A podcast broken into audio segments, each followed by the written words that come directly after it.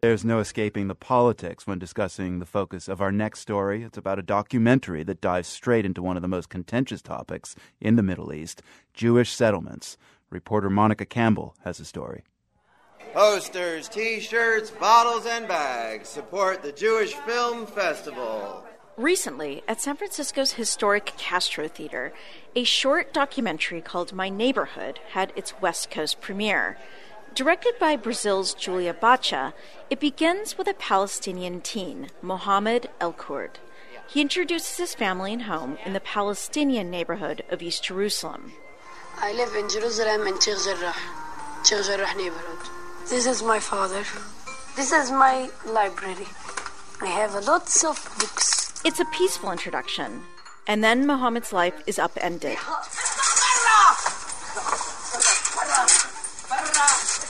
That's Mohammed's grandmother shouting at Israeli settlers in two thousand nine.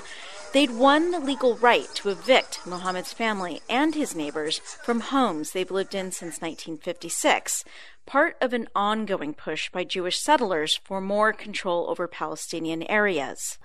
The film's distinction is its focus on Mohammed, a bewildered eleven-year-old living through it all. It's a rare perspective amid Israeli-Palestinian headlines. In San Francisco, the film stirred complex feelings.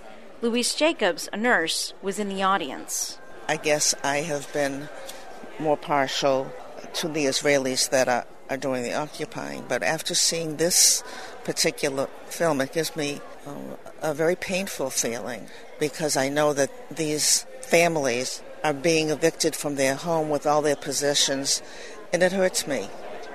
It's a response that Just Vision, the filmmaking group behind My Neighborhood, hopes to elicit. Nadav Greenberg is the film's associate producer. You hear so often about this conflict, but it's translated into these broad political processes that people can't really think of in tangible terms. And seeing someone kicked out of their home in the middle of the day and then other families moving in in front of their very eyes is something that it's, is very difficult to remain indifferent to. And in East Jerusalem, the films affected Mohammed, too. He's fourteen now, wants to become a human rights lawyer, and recently went to the documentary screening at the European Parliament in Brussels. He told me recently that it was a surreal, surprising journey. It's my first time out of, like, Middle East. And also when I went to the European Parliament, like, I thought it's going to be really hard, because I always think, I don't know, they're, like, politicians and what we see in news, that those mad faces and stuff. So I just imagined they will all be, like, mad. The film does include claims by the Israeli settlers, sentiments held by an increasingly vocal and politically influential minority of Jews. And the Bible says that this area and this country belong to the Jewish people. All this area uh, will be a Jewish neighborhood. But the film focuses on the Palestinian experience, and that included the shock of seeing Israelis from West Jerusalem also protesting the evictions. Mohammed asked himself, these are Jews? I was shocked. I thought they're Jews and Jews are bad and stuff, but no. I found out, like, most of the Jews are good. Greenberg, the film's associate producer, who is from Jerusalem, was also there in two thousand nine and joined other Israelis defending the Palestinians. He says that My Neighborhood also highlights Israeli-Palestinian solidarity, especially now. Things like evictions of families in East Jerusalem, things like growing settlements in East Jerusalem, are pushing the city to the brink. And if things explode in Jerusalem, things explode around the region.